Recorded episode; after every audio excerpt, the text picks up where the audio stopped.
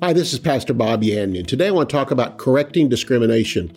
Discrimination is a problem in this world, you know what? But we're not looking for the government's answers. We're not looking for the Republican or Democratic answers. We're not looking for what politicians say. What we want to know is what does the Word of God have to say because discrimination has actually occurred throughout the Word of God, Old and New Testament. We're going to talk about it today. How does God want us to correct discrimination through His power, through His Word, and through the Holy Spirit? For more than 40 years, Bob Yandian has been an expositor of the Bible, making seemingly complicated doctrine easy to understand. Grab your Bible and something to take notes with and study the Word of God with Pastor Bob Yandian. Hello and welcome again to Student of the Word with Pastor Bob Yandian. Glad to have you here today. And so many of you that have been watching me for so long and the great testimonies you've been sending in and telling me how great the broadcast is and how much it's helped you immensely. Again, thank you so much. In fact, I have one here from, this is from Cindy. In fact, she attended my church, she said, 40 years ago. So don't ask me how old I am. Pastor Bob, Cindy says, I went to your church in Tulsa 40 years ago, and my, how time flies. You taught so much word in one service. I never heard anything like it. You could almost grow spiritually by just sitting there. I see you're still going strong. I have learned something the hard way, many things in my life that you've even taught in this video I just watched. Good and wise teaching. Thank you so much for sharing the word of God. Well, thank you, Cindy, for sending that in.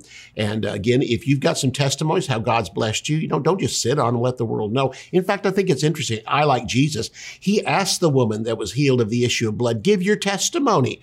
And so she did. I'm sure those standing around, including Jairus that wanted Jesus to get to his house real quick because his daughter was dying, probably thought, what are you doing? We don't need to hear this testimony. I've got this important thing. And we all think about that from time to time when someone gives a testimony. But thank you for those testimonies. There's so many great ones. Turn to Acts chapter 17 today. I want to talk to you about what we have in our world today around discrimination. So much is being brought up about discrimination today. And uh, I want to talk to you about what the word has to say about it. In fact, my book on Acts, the reason why I chose the book of Acts and mentioning the scripture we're going to start with from the book of Acts, chapter 17, is because the book of Acts deals with going into all the world and preaching the gospel to every nation. And we have Jews, Paul, Barnabas, and uh, going into all the world from the church at Antioch. And the church at Antioch was really mainly Gentiles. But from that church went all these campaigns into the world, and Jewish men, now born again, filled with the Holy Spirit, took this message to others. But we find out there was no discrimination there because the gospel is for everybody. Jesus died for everybody. And we're going to take a look at what the book of Acts and again other scriptures have to say about different nationalities. And here in Acts chapter 17, Paul is speaking a sermon and he says in verse 26, this is a great verse. Verse 26 says, He, that is God, has made from one blood every nation of men to live on the face of the earth, having determined their pre-appointed times and boundaries of their dwelling. A great contentment is found in you by accepting yourself. Notice this. It says here that is their pre-appointed time and boundaries. God is the one who picked the time you were born in. You had no choice in it. My daughter said one time, she said, Dad, I wish I'd been born in the 1940s. I just loved going back and hearing the music of that time, the movies of that time. They just came out from the war. There was such a, a liberty that came across the people. They were, you know, coming together to build this country back. And, what, you know, there was, she said, I'd love to have lived. And I said, honey, that's fine, but you're not. God picked the time you were born in and you were born for such a time as this.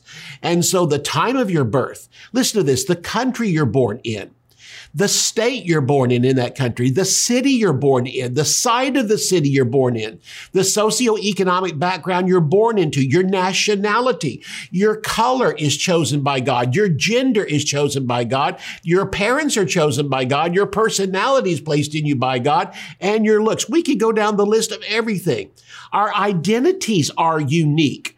Our DNA is unique. No one has ever had your DNA before. No one will ever have it today, and no one will ever have it. Your retina, you can have a retina scan. You know why? Because your retina is exactly made for that, and both retinas aren't the same. Even the right and left eye are different. Voice prints, this is how we can tell people. And on top of that, God made you so unique, He gave you 10 unique fingerprints that develop in the womb at the same time as your 10 unique toe prints are, are manufactured by God. Think about that. We don't think a thing about toe prints. We take fingerprints everywhere, and God says, I'm going to go beyond that and give 10 unique ones. I think if I was God, I would have made all 10 fingerprints the same on Bob. Then they'd have been different on Bill and Linda and Jane and all the other ones that go on. No, no. God went down and made this thumb unique, and this thumb isn't even the same. I have two index fingers, but you know what? The fingerprints aren't the same. They're different. This fingerprint has never existed before, doesn't exist today, and will never exist again. Same way with DNA, retina scans, voice prints, all the different things we have. God made us unique. God broke the mold with you, even if you're an identical twin. You know, we look at people say, well, you know, they're identical twins. Scratch the word identical. No two people are identical, and mom can tell the difference. Children all have different desires. That's why we are to turn them loose. And you know what? We often, as parents, want to tell our children, well, go do this job because you'll make a lot of money. Don't tell them that. Find out what they want to do. And even if it doesn't sound like it's right to you, if their heart's desire is in that way and they really trust in God and do and learn the education getting around it, they can do great things. Who never thought you could make money with trash? I mean, can you imagine the boy that came to his dad one day and said, I got a better way for collecting trash? I'm probably the dad looked at him and said, Are you nuts? And then he created waste management. Now, one of the biggest corporations in the world, it's a multi billion dollar industry, and somebody's rich sitting at the top of it that just had a great idea one day about collecting trash. Why don't you turn their kids loose and watch them and then push them in the direction they want to go, have them get the education? And if they haven't found anything yet, oh, you can make some suggestions, but still let their individuality come out of of them. I mean, two people that go into the same occupation, work in the same office, and do exactly the same job don't even do it the same way. It's that's how unique you are. It comes back to this you did not choose your color. You did not choose your gender. You did not choose the time that you were born. You didn't choose your economic background, your nationality, your parents, your personality. None of that was your choice. It's all God. Why in the world do you think you're better because you're one color than another color when God made you that way? And God made you that way so you have equal opportunity to go out and do anything and nothing can hold you back. I don't care what people say about your color or your gender or your parents or your education education. God can take and do great things with you because he has a plan for your life. Do you understand that? And it begins first of all that no matter what color you are, no matter what city you came from, no matter what time period you're born in, no matter what your nationality, your gender, your parents, your personality, the first thing he wants for you is for everybody to receive Jesus Christ as Lord and Savior. For God so loved the entire world that he gave his only begotten son. And so again, we come back to it that God broke the mold when he made us, but he also offers something for all of us to bring us into the kingdom of God. And then when you come into the kingdom of God, you're unique there. Your calling is different than someone else's calling. The place you'll be ministering is different. The type of ministry you have will be different. And even how you administer that office and the teaching of the word of God and the way that you operate in God's gifts will be unique to you. So again, you didn't choose any of these things I just talked about. Why then are again you inferior or superior to anyone over something you had no choice in? I ask you a question. How deep is your nationality? How deep is your color? Look at Ephesians chapter 2. I love this verse too. Acts 17, what a great verse. But look at Ephesians chapter 2 and verse 11. And Paul here says, Therefore remember that you were at one time Gentiles in the flesh who were called uncircumcision by those who were called the circumcision made in the flesh by hands. You know what this verse is saying is people call you a lot of things. And the Gentiles here call those of the Jews circumcised and those that were the Jews called the Gentiles uncircumcised. We have these terms we put on different nationalities, but the point of it is it says God made all these people. And then he tells those that were Gentiles, these Ephesians who were not Jews, he tells them at one time you were Gentiles in the flesh. Now that you've been born again, You've been recreated on the inside of you. You have the very nature of Jesus Christ living in you. You have the, the, the life of Jesus Christ living in you. But I want you to notice something here that's key. He said, therefore remember that you were one times Gentiles in the flesh. Understand all these things that your that your nationality is this this deep. It's just your skin. Below the skin, we are all united together by one blood. Remember that? That's what the verse we said in Acts chapter 17. He's made of one blood all nations.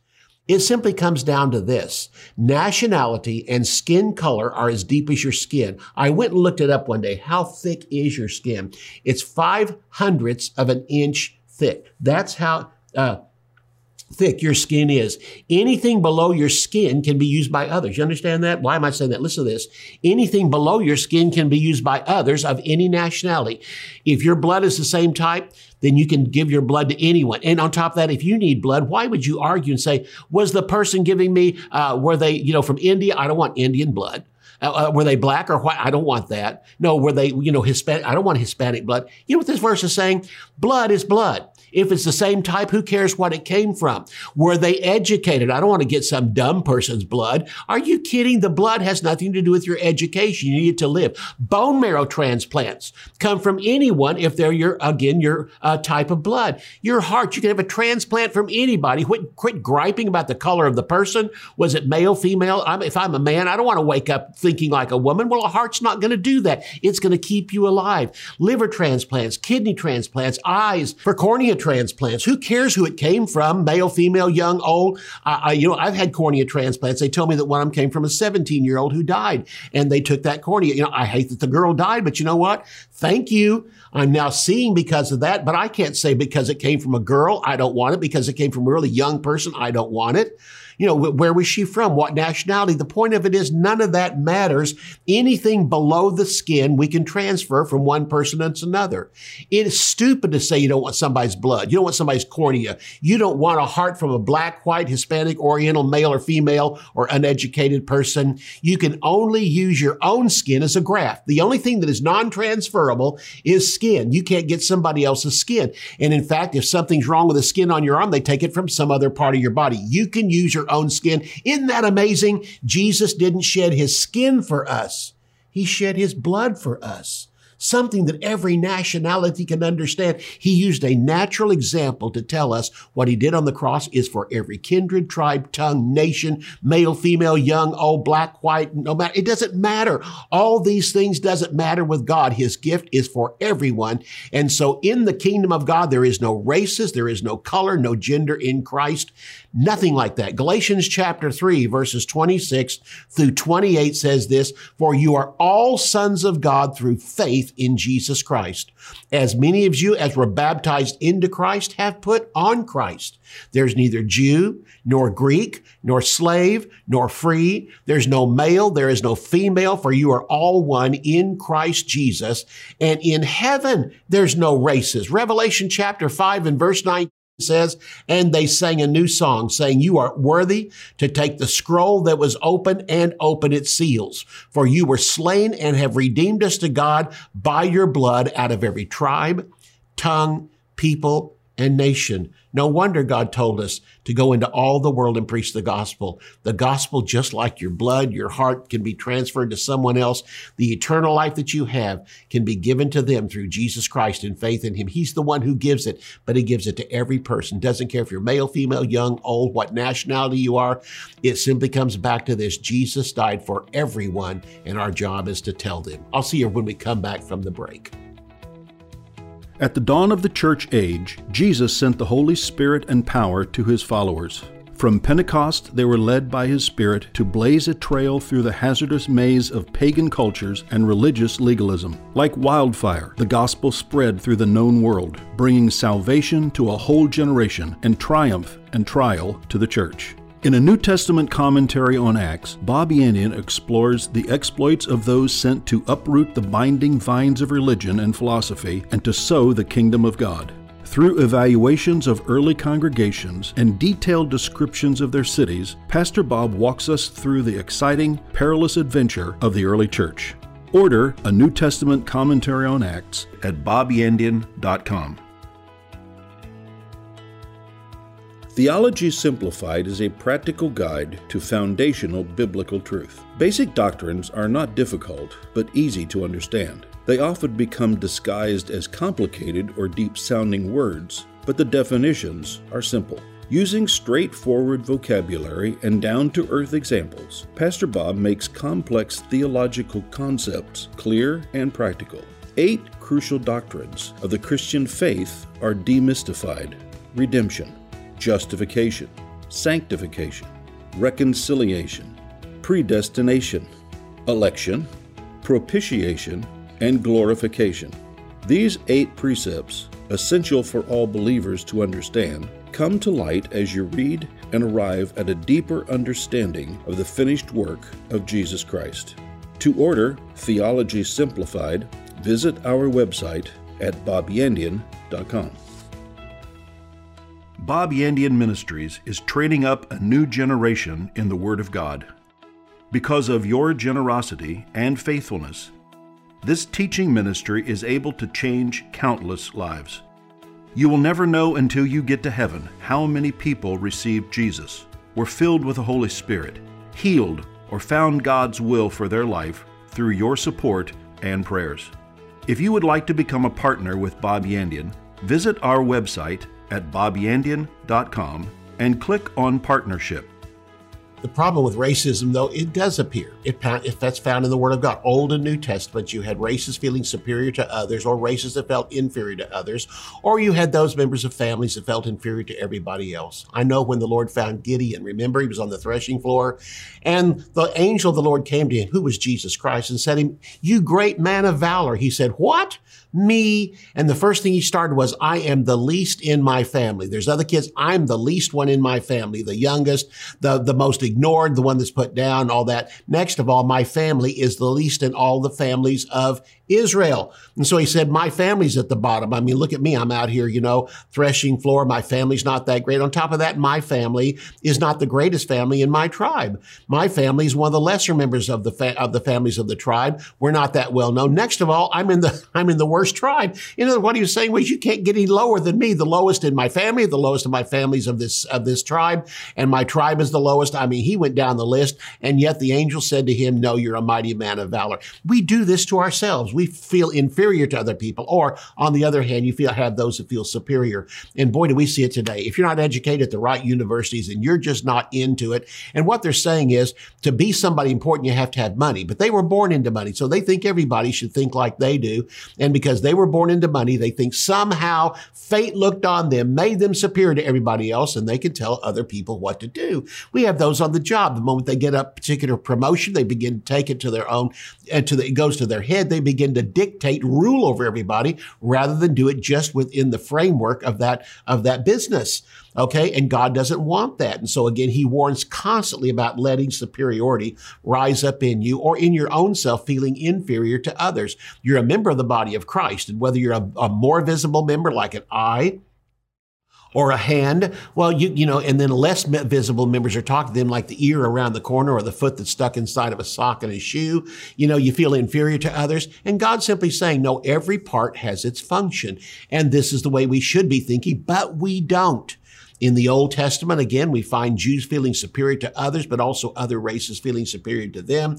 And that's why so many wars start is simply over racism. And it appeared in the New Testament also. And how they handled it is so important for us to take a look at. Back to the book of Acts again, we go to chapter six. One of the very first problems that arose in the church at Jerusalem was racism. And it occurred in Acts chapter six. The problem was the church began on the day of Pentecost with Jews who accepted Jesus as their Savior and were filled with the Holy Spirit, went out in the streets. And guess who was the first one to hear it? Devout Jews out of every nation under heaven. At the end of the day, instead of 120 converts, we had 3,120 converts, and probably 98% of them were all Jews.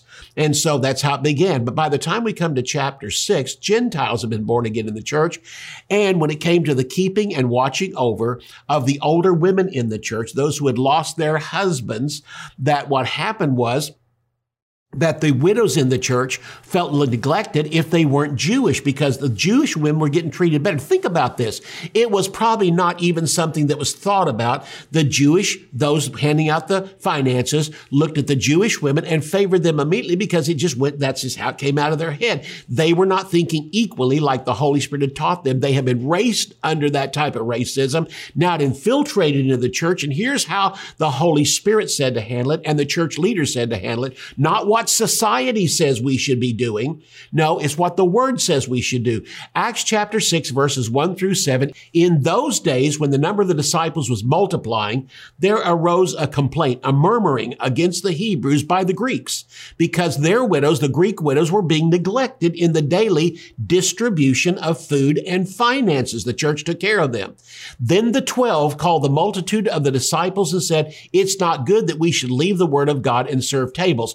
They went straight to the leadership of the church and said, you need to do something about this. This is what always happens. Pastor, you need to do something about this. A good pastor says, no, let's get the right people together. You go do it. We're going to give ourselves again to the word of God and serving tables. You can handle this problem. Verse two, the 12 called the multitude of the disciples and said, it's not good that we should leave the word of God and serve tables. There's others that can do this. Here's the first time deacons were chosen in the church. Verse three, therefore, brethren, seek out from among you. You go and find them. Seven men. Here's, notice what he said. Seven men of good reputation, full of the Holy Spirit and full of wisdom, whom we may appoint over this business. But we will give ourselves continually to prayer and to the ministry of the word. I want you to notice something. He didn't mention nationality. He didn't mention uh, anything except the fact they need to be men. And here's the, the thing that they said. It says again, seek out among you, first of all, good reputation. And we're told in Timothy, not only in the church, but outside the church. In their work, go check with their bosses, find out if they've got a good reputation. Next of all, they're full of the Holy Spirit. And next of all wisdom. They've been filled with the Holy Spirit. They have a prayer life where they pray in the Spirit, pray in tongues, and then filled with wisdom. They come to church, hear the word of God, and apply it in their life. Three things. Good reputation, filled with the Holy Spirit, filled with wisdom. Notice nothing about Jew or Gentile, nothing here about Greek or Hebrew. He just says, again, you do that, then we will give ourselves continually to prayer and to the ministry of the word of God. We're going to go back to what God called us to do. You handle these things. And in verse five, the saying the whole multitude. They chose Stephen, a man full of faith and the Holy Spirit, and Philip and Prochorus, Nicanor, Timon, Parmenas, and Nicholas, a proselyte from Antioch, whom they set before the apostles. And when they had prayed, they laid their hands on him. Stop there for just a moment. You know what? If you go back and check every name, you know what you're going to find out here in this verse of scripture? They were not Jews. No, no. These guys that were chosen here in this verse of scripture were not Jews. They were Greeks. In fact, all the names are Greek. I think that's interesting. So what they did was they kind of went the opposite direction, but you know what? It doesn't matter. It doesn't matter what nationality they were. The three things that mattered was number one, a good reputation, full of the Holy Spirit and full of the Word of God. Notice what happened when they, they chose them. They set them before the apostles. When they prayed, they laid their hands on them. Verse 7 Then the word of God spread, and the number of the disciples multiplied greatly in Jerusalem, and a great number of the priests were obedient to the faith. I want you to notice this racism can be found in believers inside of churches. When we let the natural flesh rise up, when we look at those around us, we see mainly one nationality or one color. It's easy for that to rise up. But I want you to notice this the church leaders did not dispute their findings. They did not, they, they didn't say, There's no racism in this church. No, they honestly looked at the situation and said, you know what? That's right. And notice this, they didn't put blame on anybody. It's almost natural. Think about this. Almost everybody there that helped found that church were Jews and they were thinking Jewish and suddenly they had to be shaken. There's a whole new group. And you know what? They're equal with us. They're not inferior to us. We're not superior to them. If they've accepted Jesus Christ as Lord and Savior, we are all members of the body of Christ, all members of God's family. Let's look at it like God looks at it. We read these verses before the break that in heaven there's no kindred, tribe, tongue, nation. They're from all these nations and the main thing that let them into heaven was one thing. They accepted Jesus Christ as Lord and Savior. That's the Great Commission. Go into all the world and preach the gospel to every nationality, every tongue, kindred, tribe, and preach to them faith in Jesus Christ. Why? Because Jesus Christ died for everyone. He didn't pick out a certain nationality on the cross. He just simply said, everyone can come to me. Male or female can come to me. Children can come to me. Old people can come to me. And he simply put this way, educated or uneducated. The gospel is so simple. The Bible says that a fool couldn't err in it.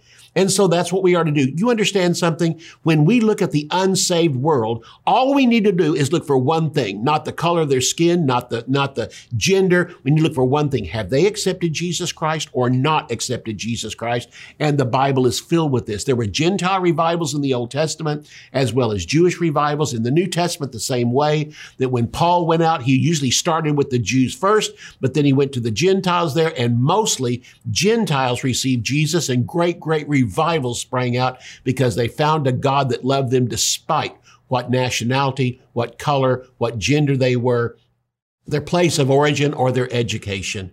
So again, that racism can be found even in Christians, in believers, in churches. The church leaders again did not dispute their findings. They didn't say, that's not true. We don't have racism here and rise up in some kind of pride. No, they honestly looked at the situation and they listened to what these Gentile women were saying, these Greek women were saying, and they looked at and said, you know what? They're right. We are treating our own better than them. And they said, we've got to stop this right here because you know what? This is not approved by God. If these women, even though they're not our nationality, have accepted Jesus Christ as Lord and Savior, they are members of the body of Christ, members of the church of the Lord Jesus Christ, and members of this local church. Let's treat them all as equals. Now, equal, make equalize this thing and treat them all the same. The church at Jerusalem was made up of mainly Jews, and they told the people to find seven men to do the duties. And the top priority was this. Number one, good reputation, full of the Holy Spirit, full of wisdom, which is full of the word of God. So ministers, it comes down to this. You're choosing people in your congregation Listen, don't purposely choose a color because you're trying to draw that color in.